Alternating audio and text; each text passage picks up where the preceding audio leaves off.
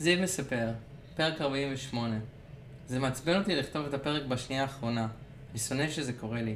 אבל אין מה לעשות, הפגישה שלי עם אסף עוד שעה, ואני התחייבתי למשהו רציני פה. גם הפגישות האלה עושות לי טוב. גם לכתוב את הפרקים האלה פורט ממני המון עול. אולי הסיבה שקוראים לזה פרק, בגלל שיש לי את האופציה לפרוק דברים. עדיין לא עשינו זאת, אבל החלטנו רשמית לחתום על הלייבל.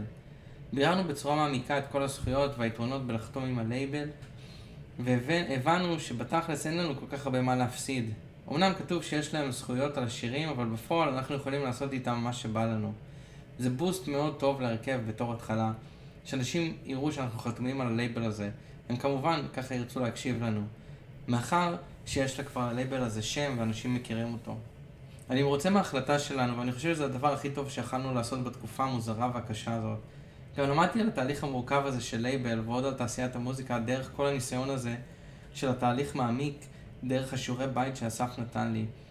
כפי שניתן לראות, אני כותב בצורה יותר רגועה. בפרק הקודם אכלתי סרטים כל כך קשים על הבחורה שלא ידעתי מה לעשות עם עצמי והתסכול היה אינסופי.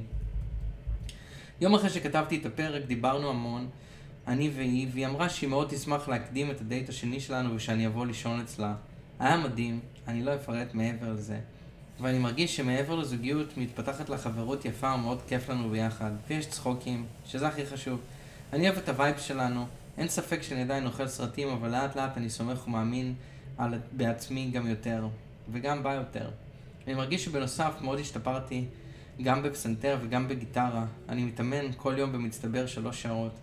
השמיעה שלי התפתחה והבעה שלי והטכניקה לא רמה, כמו כן גם בקלרינט. הייתה לי בחינה, אמנם אונליין, לבית ספר בצרפת, והחמיאו לי בטירוף, כמו שלא החמיאו לי אף פעם על הנגינה. והרגשתי שזה גם בא מתוך התשוקה שאני מרגיש לבחורה. הרגשתי עם ביטחון, גם הספורט נותן לי המון ביטחון. ואני באמת מרגיש טוב לגבי הגוף שלי. לצד המון חוסר ביטחון שאולי אני מרגיש שזה אולי גם תמיד ילווה אותי. אני רוצה להיות חזק בכל מקרה, לא משנה מה. אני יודע שאסף הולך להיות טיפה מאוכזב ממני בפגישה שלנו עוד 40 דקות, אבל אני מקווה שיהיה בסדר. השבוע היה כל כך פרודקטיבי, קצת מבולגן.